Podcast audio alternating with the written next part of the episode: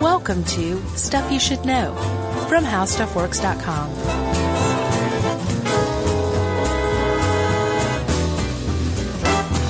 Hey, and welcome to the podcast. I'm Josh Clark. There's Charles W. Cloak and Dagger Dabney Coleman Bryant. Ooh, You remember that movie? yeah, Oh man, that was so good. it was. That was a good movie for boys our age, I think. Yeah. It was so good it managed to make the San Antonio Riverwalk look interesting. Man, you've been bagging on that since since you walked it. well, I had a I think it was built up in my mind by that movie. You know what I mean? Yeah, I don't remember that being in the movie, but I haven't. I don't think I've seen that since I was, you know, thirteen. There's a big chase scene that involved the Riverwalk. Well, maybe that was a problem. And also um there is Jerry Leslie Nielsen Roland Yes. from Spy Hard. Uh, and this is stuff you should know. Yes. This is a. This could be a good one. It could also be extraordinarily confusing, Uh huh. maybe a little dry. Maybe. Um, and uh, but brother, if you love bureaucracies, you are gonna love this one. Yeah. Boy, that really came through, huh? yeah, if you're into orgs and flowcharts and directors, but not directorates, you're gonna just love this kind of stuff. Yeah, and I apologize about my squinting. Uh, I lost my glasses, Oh no, and it takes, and I had become, you know, had grown to depend on them. To be honest, you're like Velma. I am. That's terrible. I mean, like like lost them, lost them, or they're just like on your bedside. You forgot them. You want to know what happened? Yeah. I was on in my bed on my laptop wearing my glasses last week. I said, I got to go get something out of the car. I put the laptop down and the glasses down on the bed and went and got something out of my car, came back and they were gone.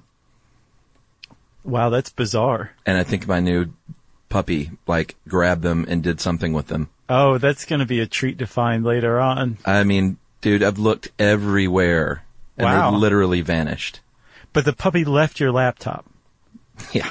Huh. Wow, that's weird. Yeah, I know.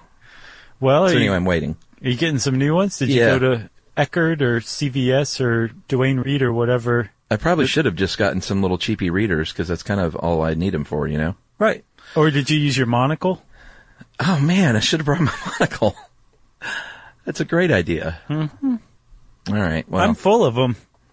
Uh, I did not, so I'm just waiting for new glasses, and they don't even they don't have the frames that I had, so I had to pick out new ones, which always stinks Yeah. because. I did just none of them look, you know, good. Well, if you can kind of recreate the last ones, they look good. Well, I'm trying. Well, I guess one more quick question on this. Uh, How was driving here? Uh, what do you mean? Reckless? Dangerous? Oh no, no, no! I just need them for reading. I'm, I'm Oh, fine with okay, I everything else. Okay, good, good, good. I don't read while I drive anymore. That's smart too, even though you could with your glasses. That's correct. Uh, so, Chuck, we're talking today about the National Security Council. Uh-huh. And uh, up until I started researching this, I, I thought that that was specifically an American thing, but it turns out most countries have their own National Security Council, and they fairly closely resemble this kind of thing. Sure, I would I would guess that. But I, I also realized I really had no idea what the National Security Council did. Yeah. But it's a, it's a pretty it's a pretty genius idea, um, and it was one that was implemented by the U.S. Congress. I should say the American one was uh, back in 1947, and it was basically like, hey, you've got competing groups here that are all trying to shape um, American foreign policy Yeah. whether it's through diplomacy with the State Department or through military with the Department of Defense or the military itself, um, or you know by um, CIA. yeah the CIA by snooping. Um, the, or, or even groups as disparate as like the Department of Energy or the Department of the Treasury. Yeah. Uh, all of these groups have their own objectives in shaping policy or responding to a, a crisis as far as foreign policy goes, right? For sure. And if you take all these people and put them in a room together and say, fight it out, and the, the, the president gets to watch and laugh and then pick what he or eventually she, uh, thinks is the best, to- the best option, then you have basically a, a, a the best ideal version of um, hashing something out through a group that you could possibly hope for. And that's the point of the National Security Council. Yeah, but one thing I and we're going to talk about the Situation Room specifically, but one thing I learned in researching that part of it was uh, this kind of well, not chilling quote, very sensible quote, but still a little chilling. Is there's always more intelligence information available than there is time for senior decision makers to read. right. Yeah. So basically, like, you know, there, there's more than they even have. So that you need committees and staffs of people that can distill the most important stuff down to its most important core. Right, and and the way to do this, the the way that it has generally been done through the National Security Council, is by decentralizing um, responsibility for watching over these different things, whether it be like a specific policy, like energy policy, and the way it relates to foreign foreign countries, Right. or um, uh, like territories, like say uh, some some groups responsible for the Middle East. You have all these different groups that are responsible for keeping an eye on this stuff, thinking about American policy, thinking about how stated American policy is changing or evolving as, say, a situation or a new leader um, emerges in a different area. Um, and then as crises or needs for decisions arise, then the need to talk about this policy it bubbles up and up and up through the hierarchy until finally it gets to the point where there's like secretaries, uh, cabinet level secretaries who are saying, Mr. Again, or eventually, Madam President, uh, we need a decision on this. Here are our options. Yeah, it is incredibly complex. Like you said, it's not just like, um, you know, what, what bad leader in the world is doing something today. It's that plus about a thousand other things Yeah. from like, you know, like you said, it could be as, as something as simple as, uh, or not as simple, but as like non-threatening as, you know, uh, an energy policy with a country with a new leader, like you said. You know, Right. there's something that needs attention outside of our borders. Right. And and by making it bubble up through these levels of hierarchy, you have people who have increasing levels of responsibility and as each level of responsibility starts saying, yeah, this is worth kicking up to the next higher level because we really do need some sort of decision on this, it takes on further and further credence, right? Yeah. until it reaches that highest level, the actual, what's actually called the National Security Council. Um, and when, when it reaches that level, hopefully a decision will be made, but that's not necessarily the case as we'll see. Should we talk about history? Let's talk history, man. You know I love to. Uh, so our article on this was okay, um, and once supple- supplemented with other supplemented. I'm gonna, I like that. I like it too. I'm gonna keep that. Once supplemented with other things. Piscetti. I had a friend growing up who said that. um, and it was one of those things where I would say, say spaghetti, and he Yeah. would say spaghetti. I would say spaghetti, and he'd say biscotti, yeah. And you just like pinch the bridge of your nose and shake your head basically. as a four year old. Uh, no, was, this is like early teens. Um, that's not good. All right. So throughout history, we uh, had not his, we have not historically had the National Security Council um, because I think in the earlier days, presidents had their sort of inner circle that kind of acted like what eventually the National Security Council how how they would counsel and advise, but they were just known as sort of like you know the the bros of the president. Pretty much. you know. Yeah, it was it was like who do you trust, or specifically Yeah. who who has the expertise needed to help guide your decision on this, right? Right. And I think one of the reasons why there wasn't a National Security Council for most of history is because most presidents kind of bristle at the idea of Sure. having a bureaucracy hoisted or foisted on them, Yeah. right? Where they're just like, no, no, no, I got this. I just I need to ask who I need to ask at any given point in time. And some presidents were historically known for even even the people that they asked advice from, they'd be like, "Thank you for your advice. I'm rejecting it outright." Right. Like like Lincoln was apparently famous for that. Yeah, I mean Lincoln was a smart fellow. He he probably had good ideas on his own. Well, he did. Uh, he also had he was he was famous for having that team of rivals, right? Where not only were people in his cabinet rivals with one another, they were rivals with him as well. Right. And uh, it really challenged him to keep people in check, like his Secretary of State uh, Seward, William Seward. Sure. He was big time against the Civil War from happening. He did not. He didn't want it to happen. He was just like, okay, South, see ya. It was nice you guys being a part of the Union, but we'll figure it out. We we shouldn't we shouldn't go to war. And he was like opening lines of communication with the Confederacy going around Lincoln and trying to subvert Lincoln's basically wishes that, that the South not secede. And Lincoln said, "You better watch your step."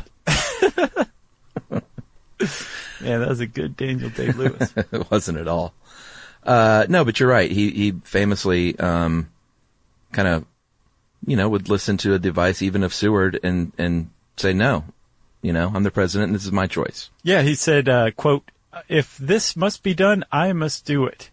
And, and that was kind of the way that the, the presidents, I mean, it takes a certain kind of person to be a president, right? Sure. And usually, if you are elected president, you're not the kind of person who's like, what do you guys think? Hey, over there, what's your, what's your opinion? What should I do? It's, it's like, go do this. I'm the president. The end. Do it. Uh, right, but as the uh, United States grew and the world grew, a little more uh, complexities uh, were brought out. Obviously, especially with, in terms of foreign policy, Right. and um, especially after World War II, there were, you know, Congress was not thrilled with the way FDR kind of ran things, and they said, you know what, I think we need, and the president needs help uh, in the form of, you know, a, a body, an official body, sanctioned body surrounding him to help him make decisions. Right. Uh, and so eventually in 1947 is when the National Security Act was passed and this council was created uh, to quote advise the president with respect to the integration of domestic, foreign, and military policies relating to national security and Yeah. other stuff. And it's it's again, this is a significant act because it's saying, uh, Mr. President, here's a bureaucracy that you didn't ask for and you don't want, but we're putting on you on your shoulders because this stuff is just too big now. Yeah. Like we're a superpower and we can't just leave it up to you and your formal, informal management style of ad hoc working groups that you just pull into the Oval Office whenever you need some advice. We need something far more structured than that. So we're going to pass a congressional act that we're going to force you to sign into law. And Truman actually signed it into law in 1947. And from that point on, there was a structure that the president was expected to use when making foreign policy decisions so that he would have all of the, um, all of the options, all of the opinions, all of the varying, um, factors in any, any given situation before him so that he could say, option D. I like it. Yeah, and like you said uh, before, you know, different presidents over the years have had different. Uh, there's a lot of leeway within how you want to run your National Security Council, how it's structured. It's not completely set in stone, as we've seen recently, and we'll we'll talk a little bit about what's going on now. But um, you know, throughout since 1947, basically each president has sort of had their own reasons for leaning on it a lot or not leaning on it that much. Initially, Truman, after kind of right after it was passed through, was kind of, uh, you know, he didn't go to meetings a lot until No. after the Korean War, and then he was like, "Oh, wait a minute, I think there's a lot of value here." Um, Eisenhower, being former military, was sort of used to that uh, that system of of committees and bureaucracy and Yeah. uh, he he kind of took to it right away and was like, no, this is great. I'm, I'm going to even kind of expand the NSC Yeah. and uh, create you know these uh, these special boards, and I'm, I'm actually going to create someone called the National Security Advisor. Yeah, which is a huge thing, a huge contribution to the National Security Council that Eisenhower made. And, and yeah, since he was used to the military, he's like, yeah, let's make this even more regimented than Congress wanted. And he put it to good work. But since then, it's been, um, typically more pared down than what Eisenhower had. I think he had like probably the most hierarchical and decentralized and spread out National Security Council of any president. Ethan, more than Obama, even. Yeah, Obama had, uh, I think, a huge bloated one, but I think it didn't have as many, say, like departments or committees or um, that kind of thing as Eisenhower's. Gotcha. Because Obama received a lot of criticism uh, for that. and from what I read, right, rightly so. That that it was Yeah. basically a gr- it was a huge stalling um, mechanism that Obama used to to put off foreign policy decisions or to make them outside of uh, his own cabinet. Well, and even if it wasn't purposeful, it's just you know how it is with bureaucracy. The the more bloated an organization gets, just the slower everything is going to move, and the harder it's going to be to get anything done. Yeah, Uh, that's just kind of how it works. Um, so Kennedy comes along and uh, uh, had a had a kind of a disaster on his hands with the Bay of Pigs, kind of. Which we should do a show on at some point. And uh, so he he looked to his um, national security advisor McGeorge Bundy, the Great man with two last names, Yeah. and said, uh, er, uh, "We need a, a a chill room to hang out and make decisions." And he said, Chill room. "How about that bowling alley?" Yeah, it was FDR's bowling alley, and FDR sat up from his grave and said, "Not my bowling alley." Right, and that's when the Situation Room was created, which um, I thought this was really neat. I didn't know much about the Situation Room. I thought it was the room. Um, I didn't know that it was five thousand square feet of different rooms yeah, uh, on the ground floor of the West Wing, yeah, the woodshed. Yeah. That's the nickname for it. Which I didn't get why they call it that, because you know, here in the states, the woodshed's typically used in take them out behind the woodshed. Usually, that means getting a spanking. Well, maybe that's bad. you know. I mean, what happens in the wood in the Situation Room? They uh, watch only- they watch o- people get spanked I guess on closed circuit TV. Guess- I guarantee they do. Uh, should we take a break and then talk about the Situation Room a little more? Yeah, yeah. Let's. All right.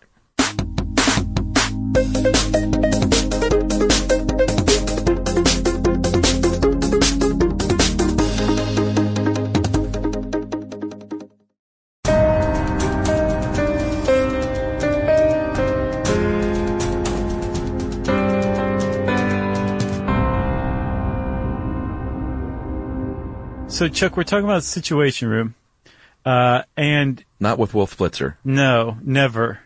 And um, it was started with Kennedy, right?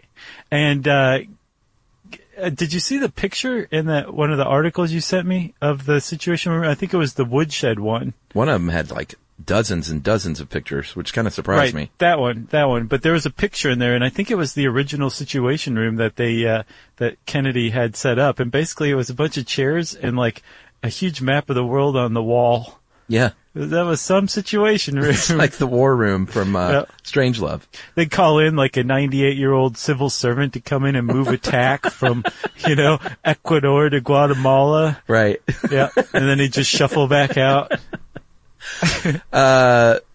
this thing apparently used to be, I mean, it went under a big renovation in 2006, and apparently before that was a, um, I don't get the idea that it was necessarily, um, antiquated, but it wasn't certainly up to the kind of modern technological, uh, level that it needed to be. Let's just say that. Yeah. I also have the impression that it was, um, a lot more, uh, luxurious originally. But that things like the mahogany paneling actually made it hard to hear people on speakerphone. Right.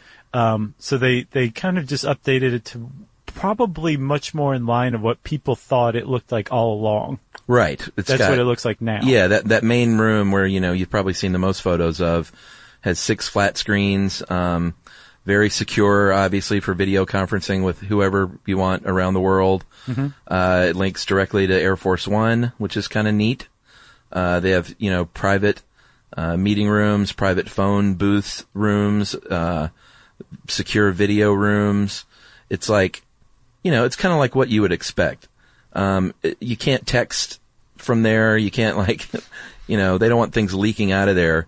So it's just, and it is not a bunker like a lot of people might think, but yeah, there's some windows to the exterior of the White House. yeah, but it, it feels like a bunker in that all these, you know, kind of very private and secure areas, but it's not like deep underground or anything like that. Right, right. Yeah, I think the the room where there's that famous photo of everybody in the Obama National Security Council watching the Bin Laden raid. The Bin Laden spanking.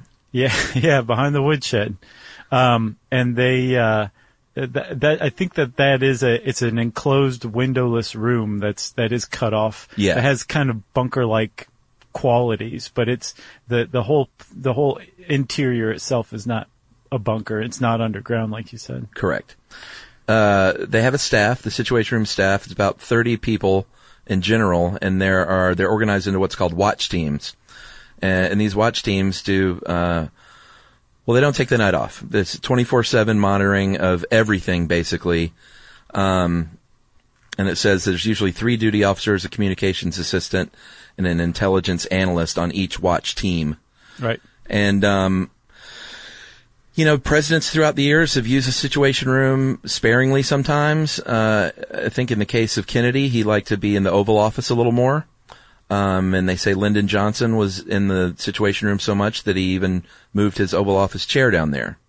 Oh, really? Yeah, Nixon and Ford apparently never used the room. Uh, H.W. Bush and Clinton used it a lot. Huh.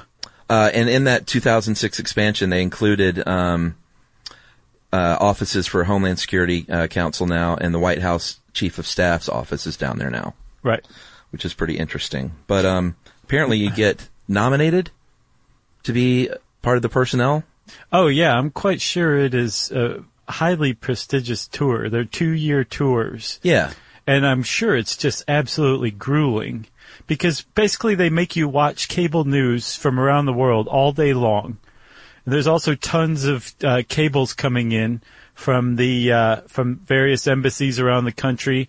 All of the intelligence, raw intelligence, is, is coming through um, this room, right? So apparently, after the Bay of Pigs, Kennedy was like, I think he felt cut off from actual raw intelligence. that Yeah. he hadn't been presented with the correct actual intelligence. So he created this situation room to basically circumvent the the intelligence community and to, to have his hands on raw intelligence, right?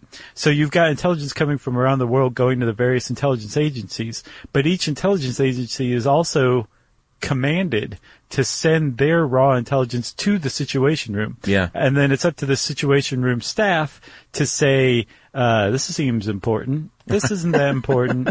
This is pretty important. And then they compile it all into different briefings that the president gets uh, daily, usually in the morning and in the evening as well.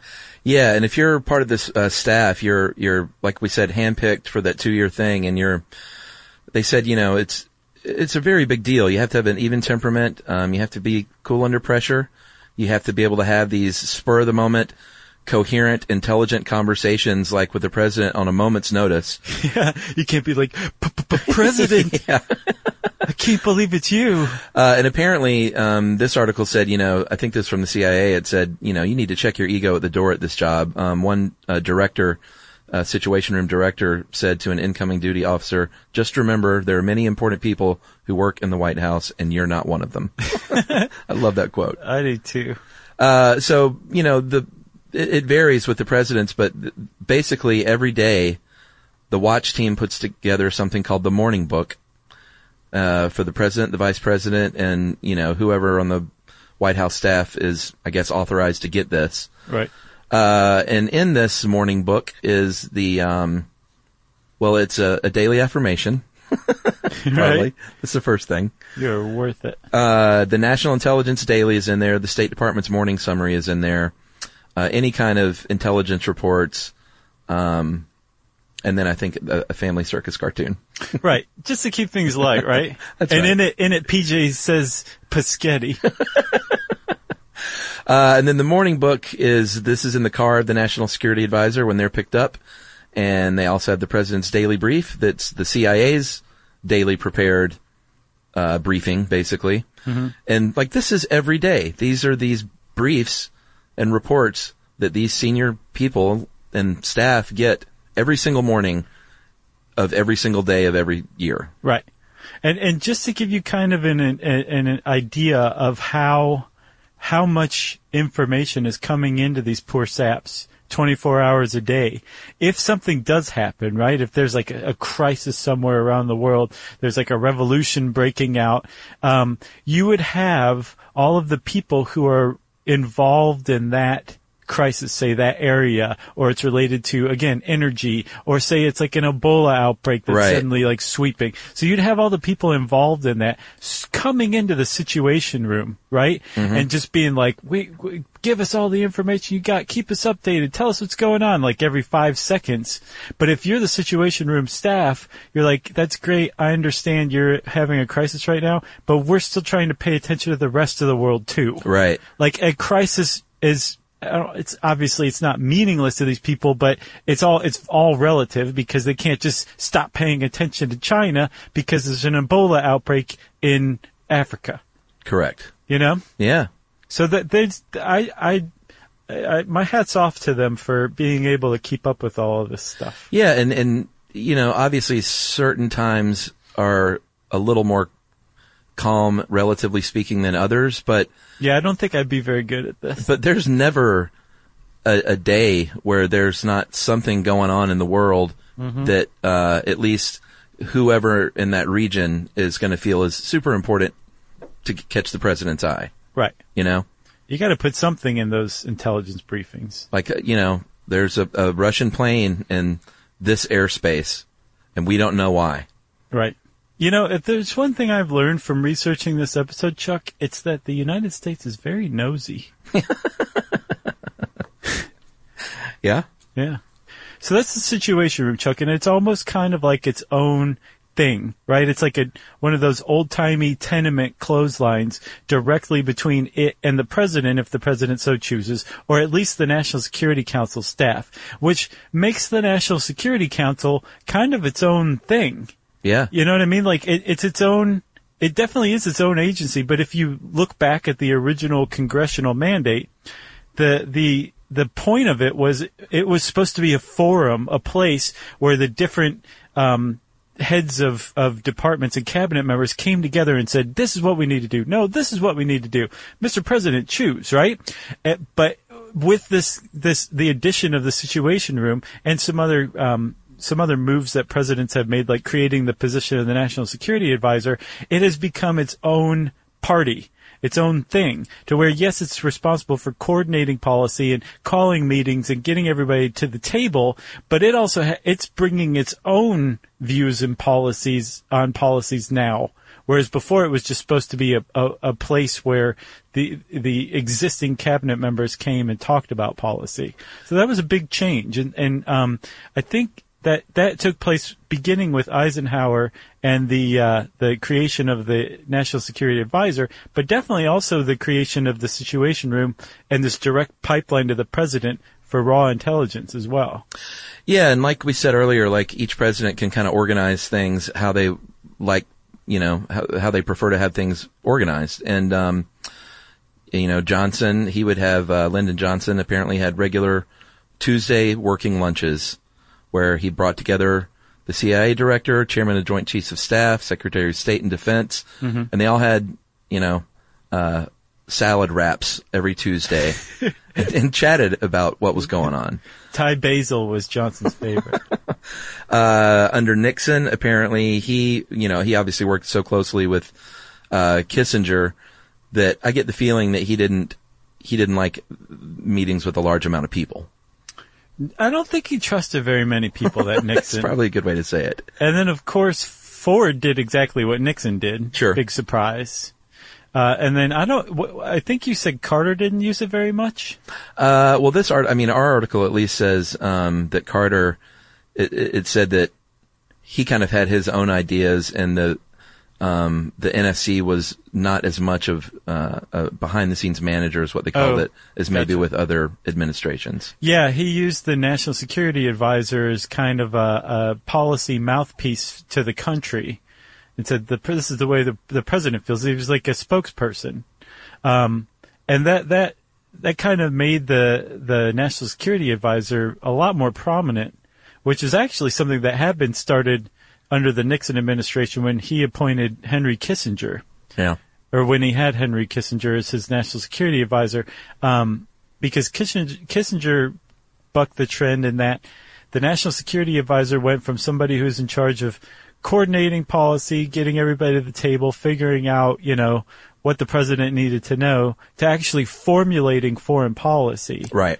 um, which I think is another thing that some presidents have tasked or have not tasked uh, successive national security advisors with. But that was a big change because that you know Kissinger was saying this is this is how the U.S. needs to um, respond to this kind of thing, or this this is the way our energy policy should be. I keep going back to that well, but it's a it's a great well.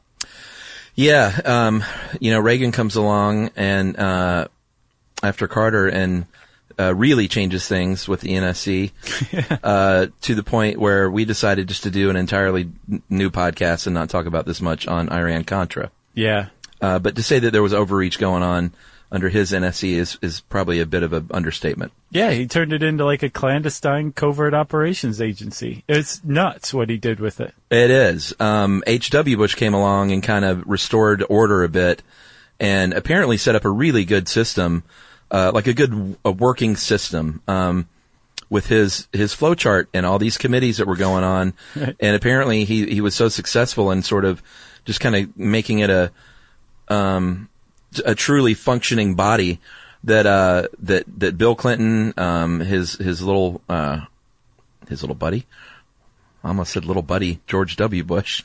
Sure, I guess His son. I guess they were buddies. They're buddies at Davos and stuff like that. Uh, They and then, together. and then Obama, they all kind of followed suit following H.W. Bush's, um, uh, sort of organiza- organizational flow, yeah. uh, because it worked so well. Yeah, and it's basically, um, well, I, I guess we should talk about it, huh? You want to take a break first? Yeah. And talk about these committees. Yeah, All or right. charts coming up right after this.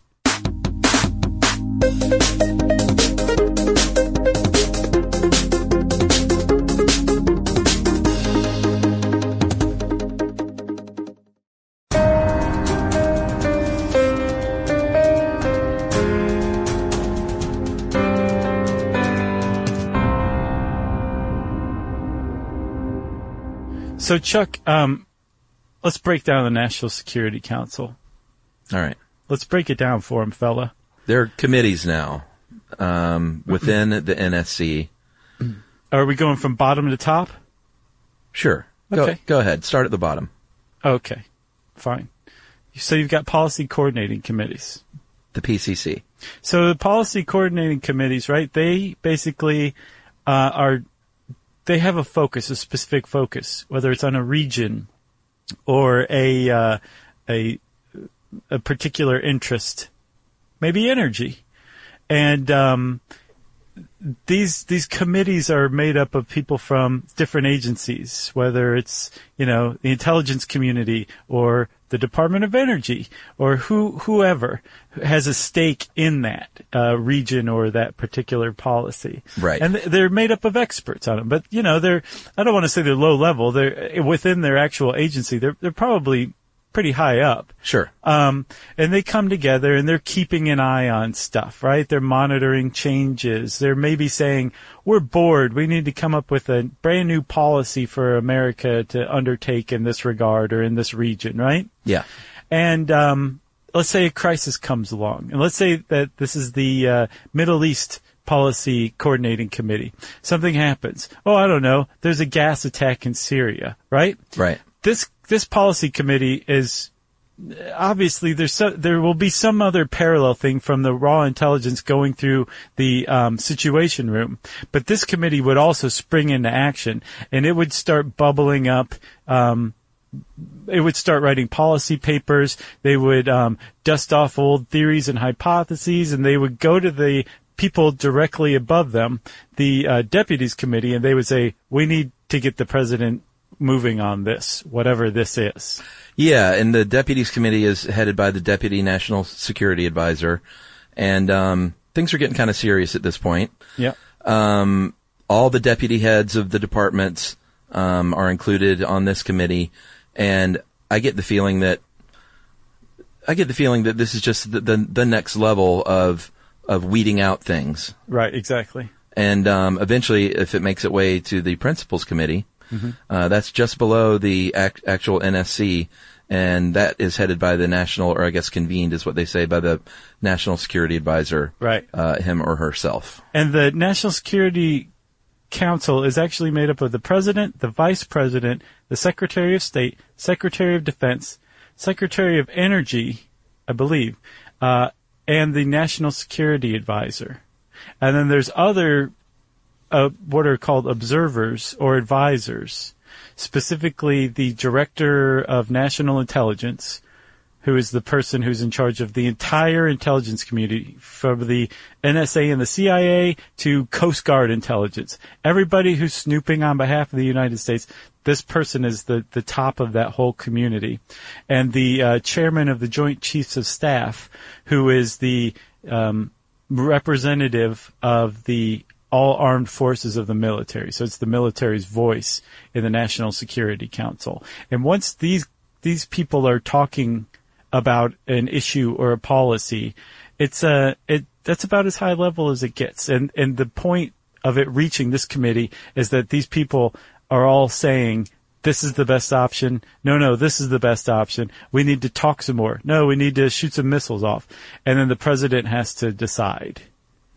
Yeah, and um, you know, like we said, it can be organized within certain bounds of the law as the president sees fit, and um, you know, anyone who follows the news in uh, the United States um, or abroad about the United States, um, there was quite a shakeup in you know earlier this year when uh, our current president uh, excluded the chairman of the Joint Chiefs of Staff and the director of National Intelligence from.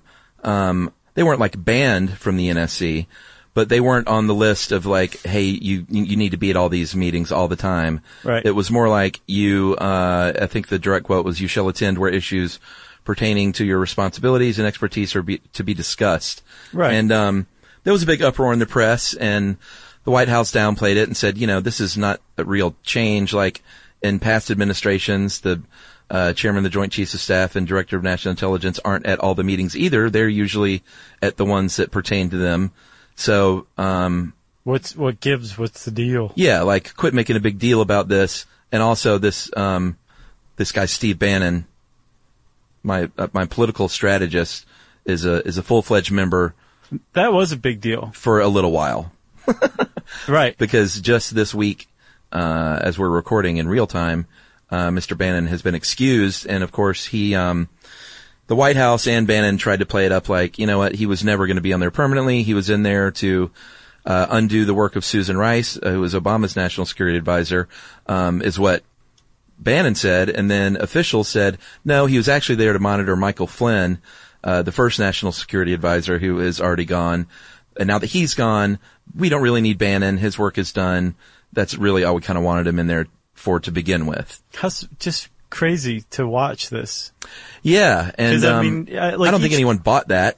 Uh, Right. I don't even think Republicans bought that spin. Yeah. Um, there was clearly a, uh, a- and is currently clearly there's an internal struggle going on uh, with with apparently Steve Bannon and uh, the president's son-in-law uh, Jared Kushner, Mm-hmm. and um, to the point where the president was like, you know, you guys work this stuff out, or I'm going to solve it. And family matters to Donald Trump, and I think Bannon understands that. Yeah, it it definitely looks like the knives are out for Bannon. He doesn't have a lot of friends elsewhere in the White House, so if the president is turning on him, then it's that's not good news for Steve Bannon. Yeah, I mean, we'll see how this plays out, but just today, where you know, um, Donald Trump was quoted as kind of the, the, the quotes were very cool on his support for Bannon today. Cool. Cool as in um, he was kind of like, "Hey." I think the quote was something like, you know, he, he's a good guy, but you know, he didn't hook up with me until kind of recently. Yeah, I saw that. that that's that's not a ringing endorsement, you know.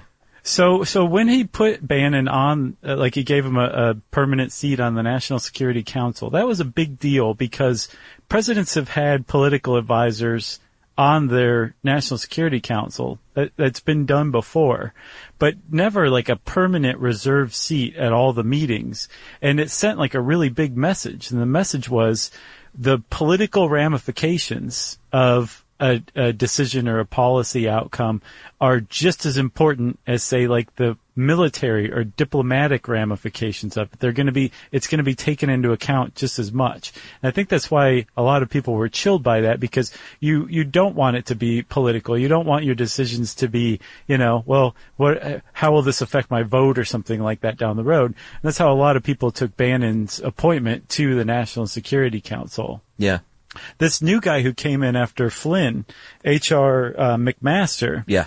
has apparently alleviated a lot of worry by a lot of people. He's he's a three star general. He's only one of three active duty military to serve as national security advisor. Um, so he's an active duty military guy. And he um, he's apparently well respected inside and outside of the military. Yeah. Didn't he? I think he didn't he restore the chairman of the Joint Chiefs of Staff and uh, Yeah. director of national intelligence. Yes, he did. Yeah. And and the reason why that was a bizarre move, um, and apparently it's it's that's George W. Bush did the same thing, but the the since 2001, there's not any American foreign policy issue or crisis that doesn't involve the intelligence community and the military. Right. It's just the the direction America's gone. So I mean, that kind of falls in line with Trump's stated policy of isolationism, just kind of saying, no, we're going to rein that back in. I think that's probably what he was doing, but I don't know that a lot of elites in Washington have um, faith that he has an actual plan rather than was just sending a, a message. You know what I mean? Right. Well, it was short lived. Yeah. So this McMaster guy, though, he um, he actually made his name by writing a dissertation criticizing Lyndon Johnson's um, military advisors on the National Security Council during Vietnam. He uh, he wrote his thesis, and it got turned into a best-selling book called Dereliction of Duty. Oh, that's right. And a lot of people are like, um, "Man, this guy's great. He's all about being open and upfront and honest with the president." Uh, and then other people read the book and said, "Oh, this guy is a is a military guy who's who's saying that you shouldn't listen to the president's wishes and the military should just act on its own." So, I think most people subscribe to the former reading of it. Yeah. That, that he actually is a pretty pretty um, smart guy and is not is not calling for the military to to act independently of the president's wishes. More that he was indicting um, the president's advisors for not being forthright and upfront and clear, uh, and was just kind of going along with Johnson and telling him what he wanted to hear as far as Vietnam went. Oh. It, it's interesting stuff. That guy's an interesting dude. McMaster is. Yeah, it really is. Um, the the NSC themselves, like you know, obviously we've kind of talked ad nauseum about the meetings and the bureaucracy, but aside from this, um, one of their one of the other things that they do is, you know, if the president has a call with a foreign leader, um, there's going to be a senior staff member from the NSC there with them.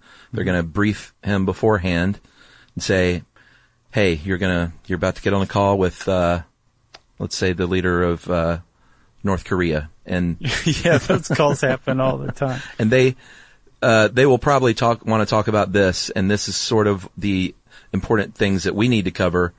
And they may mention this, and you may want to respond this way. Don't talk about how much you like that Seth Rogen movie, The Interview. Avoid that at all costs. Avoid that. Did you see that? Yeah. Was it any good? Oh, you didn't see it? No. That's pretty good. It was pretty funny.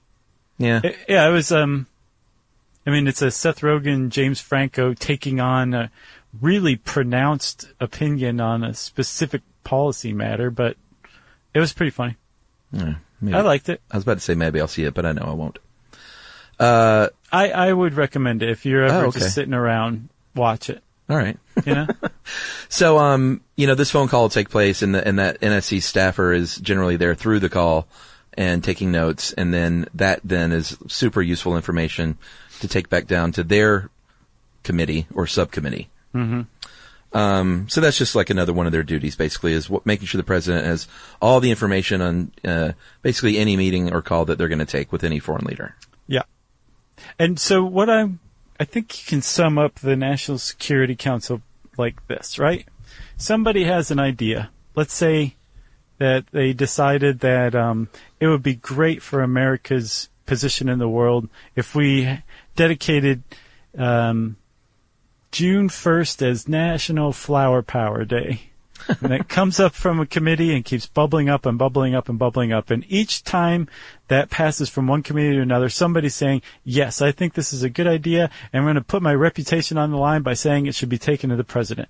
And finally, it goes all the way to the national security advisor, who is the gatekeeper to the president on all matters of foreign policy and national security. And he or she decides what's worth taking to the president, and specifically, what's worth waking the president up at 3 a.m. Yeah. Have you ever heard that story about um, Carter, Jimmy Carter's national security advisor? No. Are you ready to hear me drone on? Sure. Okay. So back in November of 1979, at 3 a.m. around then, um, Zbigniew Brzezinski, who was the national security advisor to uh, Carter, um, got a call from NORAD that showed that the Soviet Union had launched 2,200 nuclear missiles at the United States, and they were on their way. And it was up to Brzezinski to decide whether this was a fluke and a, a glitch in NORAD's system, Or if it was just a teenager in the Pacific Northwest exactly trying to change his grades. Right. So this guy in the middle of the night had the terrible job of do I kick this up to the president and let the person who could launch a nuclear counterattack on the Soviet Union make that decision? Or do I sit on this and say, this is not real, this is a fluke, this is a NORAD glitch? And uh, he had to decide it. Wow. And he decided, no, it's a glitch. And he was right, it was a glitch. And apparently that happened a number of times. Uh, we came very close to launching a counterattack against a phantom strike that hadn't actually been launched during the Cold War. And uh, Brzezinski apparently had nerves of steel when it came to stuff like that. But that's a pretty good example of what a national security advisor is meant to do. Like, you're the person, the last person to decide whether to take it to the president and escalate it or not. Wow. I say wow as well. Well, and uh, because I know people the of keen eye of pop culture history will point this out, I will beat you to the punch and note that that is the second Dabney Coleman reference in this show. Oh yeah, nice. Was not expecting that. I forgot he was great in both movies. Yeah, so if we can Love just that guy. w- work in a nine to five reference before it's all out, I think he just did. man, he was great. I really loved loved Dabney Coleman. Uh, is he still around? I think he's still alive and doesn't act much, Oh well, good for him. He's enjoying life. unless he's uh, Not with unless us any he's longer. unless he's recently passed on. Yeah, I don't know. I could be thinking of that movie Short Time where he was dying and tried to get himself killed so his family could get his pension. That was a good movie too. Which one? Short Time. Don't think I've seen that one either. Oh, check it out. Oh, You need to do a double feature of Short Time and the interview. Hey, he's still alive. Confirmed. Great. Hey, Dabney Coleman. uh, you got anything else? Um, I don't think so. Um, I have one more movie recommendation. oh, let's it's a documentary called The Fog of War. Oh yeah, sure. That's I saw so that in the good. theater. That was a good one. Oh, and I have a reading recommendation too. Fourteen ninety one. Of course. but have you ever read, have you seen Zero Dark Thirty? Oh yeah. Okay, so apparently, as far as um, Seymour Hersh, the great investigative journalist, says, Uh huh. That is all BS. It's government propaganda. Oh yeah. And that whole official Mark Bowden Zero Dark Thirty account of how Bin Laden was found, not necessarily the raid itself, but how he was found and everything leading up to the raid, Right. is is just spin, and that it actually was much simpler and less glamorous than that. Um, and he wrote uh, a series of essays for the London Review of Books, and specifically the killing of Osama bin Laden. That one um, kind of lays out the whole thing behind it. It's pretty interesting. So how it really went down was they were like, we need to find where Osama bin Laden is, and someone called in and said, he's right over there. I see him. He's in a McDonald's. It went almost like that, except the first part where they said we need to find out where he is didn't happen. Somebody just walked in. And then said, hey, he's a McDonald's, and they said we should spank him. Yeah. Remember the time I saw Jon Cryer at McDonald's in Los Angeles? I do remember that. The day after the Charlie Sheen freakout was going on? yeah. Man, that was What a day to see Jon Cryer. Oh, yeah. Was he elated? Or was he? No, he was Upset. stress stress eating McDonald's breakfast. Yeah, because his, in his uh, hundred thousand dollar Mercedes. yeah, his, um, his cash cow of a TV show was being threatened yeah. by his kooky co-star. Didn't you pay money to go see Charlie Sheen? Did I? Yeah. No, no, no. Mike Tyson. Uh, okay. no, I've never seen. Charlie Sheen. I Yeah. remember when he went on tour. I, for some reason, I thought you went to that. no, But I, I have more respect for, for you than to think that you actually would have paid money for that. right. I've gotten in free, maybe. Right. Uh, if you want to know more about the National Security Council, just go to the White House and knock on the front door and ask them to give you a tour. Right? Yep. Uh, in the meantime, actually, you probably shouldn't do that. Uh, you just type National Security Council in the search bar at How Stuff Works, and it'll bring up this article. And since I said that, it's time for listener mail. Uh, my friend Tracy called Steve Bannon. Hey, uh, she said he looks like a beach bar drunk. Yeah. yeah, I can see that actually. Yeah, like he looks like he should be wearing flip flops in every photo. Well, he used to, and then somebody said, you need to start wearing suits. Right. Um, all right, I'm going to call this um, empathy response. Hey guys, listen to empathy today. I had a good laugh at Chuck's impression of a doctor falling to pieces because something similar happened to me when I was 14. I was a junior in high school, summer between junior and senior year. My parents sent me to scout camp. A few days into the trip, one of the other kids cast a fishing line without any bait. And uh, I walked right behind him, and the hook lodged right into my eyeball. Not the skin around my eye, the eyeball. Uh, a few hours later, I was at Valley Children's near Fresno and uh, for emergency surgery, waiting for them to prepare an operating room. And the anesthesiologist came in and looked at my eye and shouted, "Oh my God, his eye is going to collapse." Uh, I'm transgender, so calling me he made sense at the time, by the way. Okay. Uh, hearing a doctor say something like that about my eyeball would probably have freaked me out in any other circumstance, but they had me drugged up pretty good at the time. Um, still, I remember thinking the reaction was probably not how a doctor uh, should react to things if they want to keep their patients calm. Uh, fortunately, it had a happy ending. The talented surgeon who took care of me got the hook out without any damage to my sight. And we've The been only- married ever since. The only evidence it ever happened is uh, a very faint scar on the white of my eye and Oh, pupil man. that does uh, doesn't close quite as much as the one in the other eye. Aren't your mirror neurons just going berserk right now? In the worst way? Well, it's funny um, because she said I, I didn't read that part, but she said get ready for your mirror neurons to fire Oh, yes. at the beginning. Uh, anyhow, thanks for all the laughs and knowledge you guys drop on me during my commute. Started my job, new job as a science writer for Caltech last week. Sweet. and I've been recommending stuff you should know to my very smart new coworkers, and that is from uh, Emily Velasco. Thanks a lot, Emily. Great one. That was terrible and horrible, but great. Yes, I'm glad it all worked out for you. And good luck as a science writer. Send us all of your interesting articles. Please. Uh, if you have some interesting articles you want us to read, maybe we'll turn it into a Stuff You Should Know episode. Who knows? Uh, you can tweet them to us at SYSK Podcast. You can also hang out with me on Twitter at Josh underscore um underscore Clark. You can hang out with Chuck on Facebook at Charles W. Chuck Bryant. Or you can hang out with us at Stuff You Should Know on Facebook too. You can send us both and Jerry an email to stuffpodcast at howstuffworks.com. And as always, you can come hang out with us at our luxurious home on the web, stuffyoushouldknow.com. For more on this and thousands of other topics, visit howstuffworks.com.